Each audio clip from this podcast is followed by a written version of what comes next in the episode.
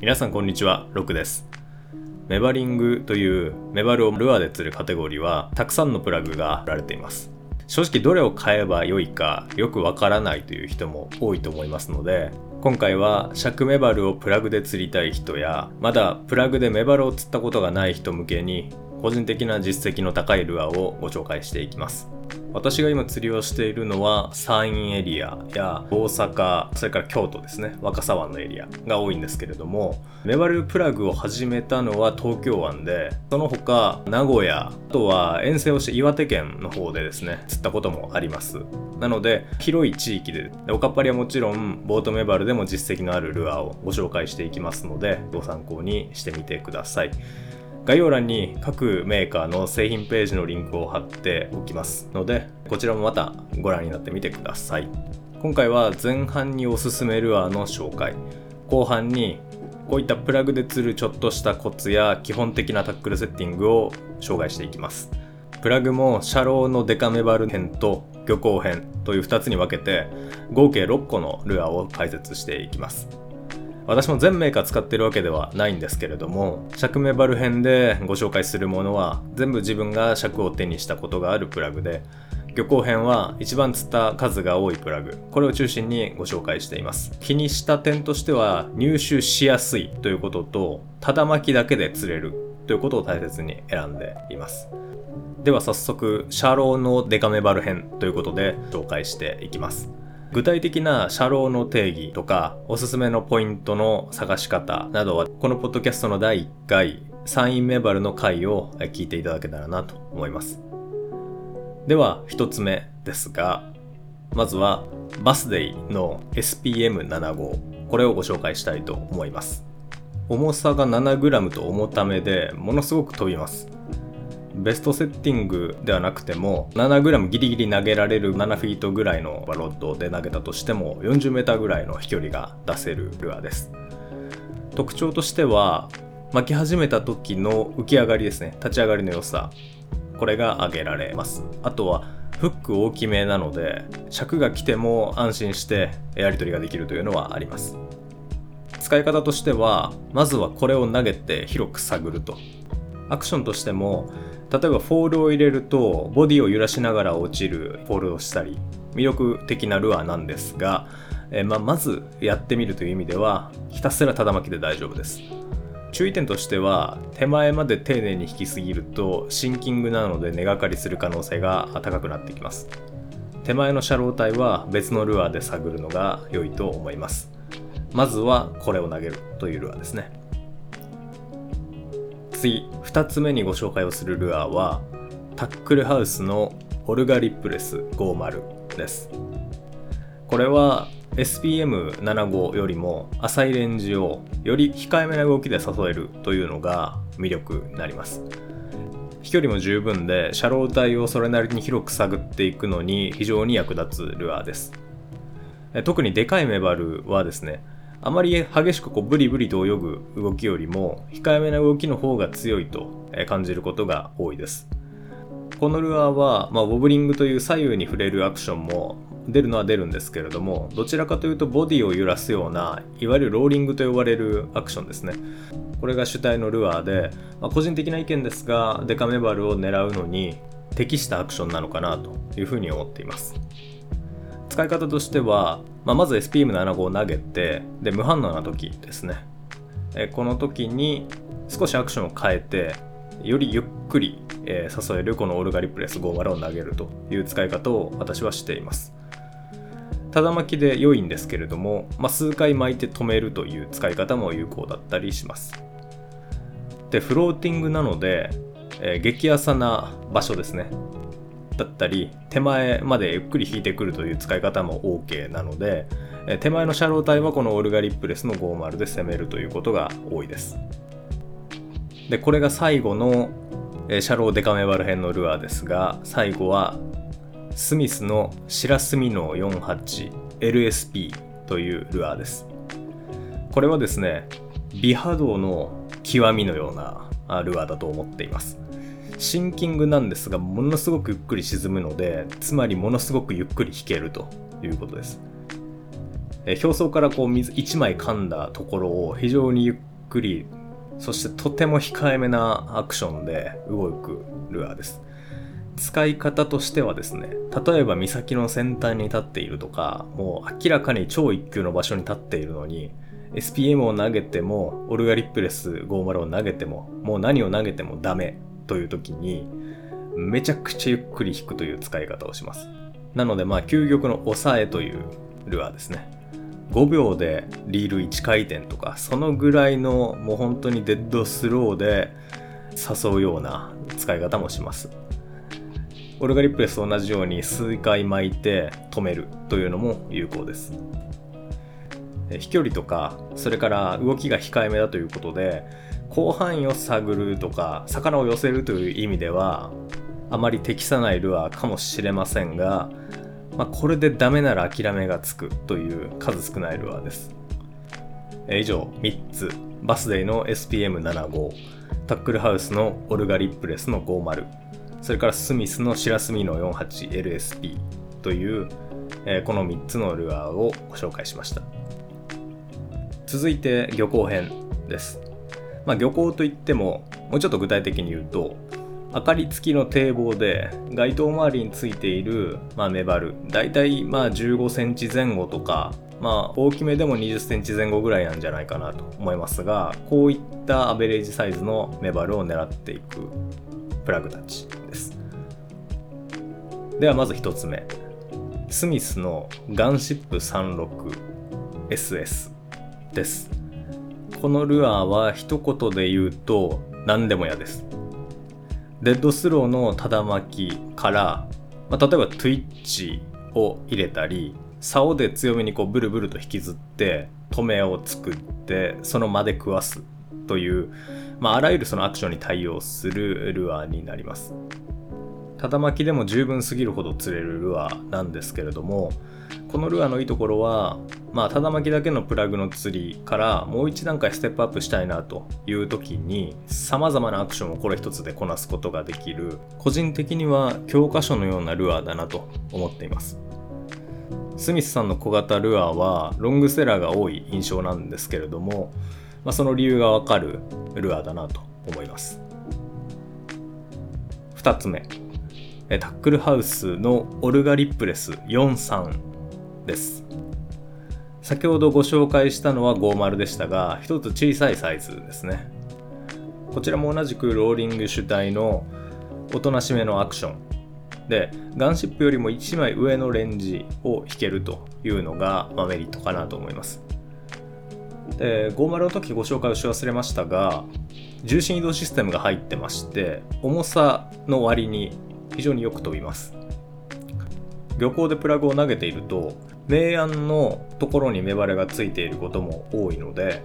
明暗部の、まあ、奥ですね、えー、より遠くに飛ばしたいというシチュエーション、えー、それなりに出てくるんですけれどもそういった時に十分満足できる飛距離が出るというのがあ良いところかなと思います。これも50と同じく数回リールを巻いて止めるというのも有効です。そして漁港編の最後にご紹介をするのが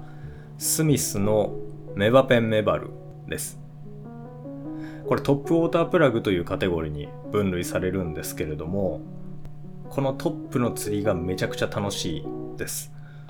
私もあのメバルのトップの釣りっていうのを初めて、えー、目の当たりにした時、まあ、初めて釣れた時っていうのはめちゃくちゃ楽しくてですねその日はその後もう一日中メバペンメバルばっかり投げていましたあの水面終わってバシャッという音とともにですねメバルが飛び出してくる。でバイトがいつあったのか全て丸見えというこの釣り。抜け出せない方も多くいます。具体的な使い方としては、まあ、投げてまずは何もせずに放置します。この着水とそれから波紋でメバルが気づいて寄ってきて食べると。いうこと非常に多くあるので変にアクションさせずにその場にとどまらせておく。というのは実は大事だったりします。で具体的に飛べる秒数なんですがだいたい15秒ぐらいを目安にしたら、まあ、最初は良いのかなと思います。長く止める方でもう1分ぐらいずっと止めてる人とかですね見たことあるんですけれどもまだメバルプラグを始めて間もない人とかまだトップで釣れたことがない人がいきなり1分待つというのはかなりハードルが高いと思うので、まあ、まずは15秒ぐらいというのを一つ目安にしてみてください。で、えー、まあ、ロッドアクションで動かしてもいいんですけれども、リール1、2回巻いて、全くまアクションさせずにただ巻くというだけでも大丈夫です。でそこで移動させて、また15秒ぐらい放置という、まあ、これを数回繰り返して回収していくという使い方がおすすめです。トップウォーターに関しては、ただ巻きで釣るタイプのプラグよりもハードルが一つ高いんじゃないかと思われている方も多いようなそういう印象を持っているんですけれどもそんなことはなくてですね日によってはむしろトップウォーターの方が釣れるとかトップじゃないとなかなか食わないという時、えー、たくさんありますので是非一つ持っておいていただきたいルアーではあります以上漁港編で3つルアーをご紹介しました。こちらはスミスガンシップ36の SS それからタックルハウスのオルガリプレスの43最後にスミスのメバペンメバル45これをご紹介していきました。で特に漁港も含めてまだ一度もプラグでメバルを釣ったことがないという方のために、えー、漁港で有効な、まあ、一つのコツですね。お話をするとですね、えー、ピッチングという、まあ、投げ方を使ってもう壁際平行にですねルアーを投げるという釣り方。これをめちゃくちゃおすすめします。で飛距離はですね10メートルくらい投げられればもう十分なので大事なのは堤防からまあ、そうですね20センチ以内、えー、くらいのところに、えー、ちゃんと落とせるということが大事になってきます。でピッチングについてはですね本当にピッチングのやり方だけ切り取った動画を、えー、ショート動画としてアップしますので概要欄にリンクを貼っておきます。こちらもまたご覧になってみてください。私も始めて間もない頃というのは漁港に着くとですねまっすぐ沖に向かってルアーを投げていたんですけれども足元についている個体も非常に多いので本当にちょっとした距離投げられるだけで良いのでこういうこう壁際に正確に落とすような釣り方も抑えていただけるとより楽しめるんじゃないかなと思います。で今回は基本的にただ巻きだけで良いという前提でお話をしているんですけれどもただ巻きといってもどのぐらいのスピードで巻けばよいのかというのを疑問に思った方も多いんじゃないかと思います。でこれはですね各プラグごとに当然ながらあの理想的な巻きスピードというのが違うので一概に言えないところもあるんですけれども一度まあちょっと手間かかるんですが日中にですねあの近くの漁港でも川でも良いので行ってみて、そこでルアーの動きを見てみるというのが良いと思います。一定の巻き速度以上になるとどこかのタイミングでそのルアーが泳ぎ出すんですけれどもイメージとしてはその泳ぎ出す、え、巻きスピードよりもちょっと速いぐらいです。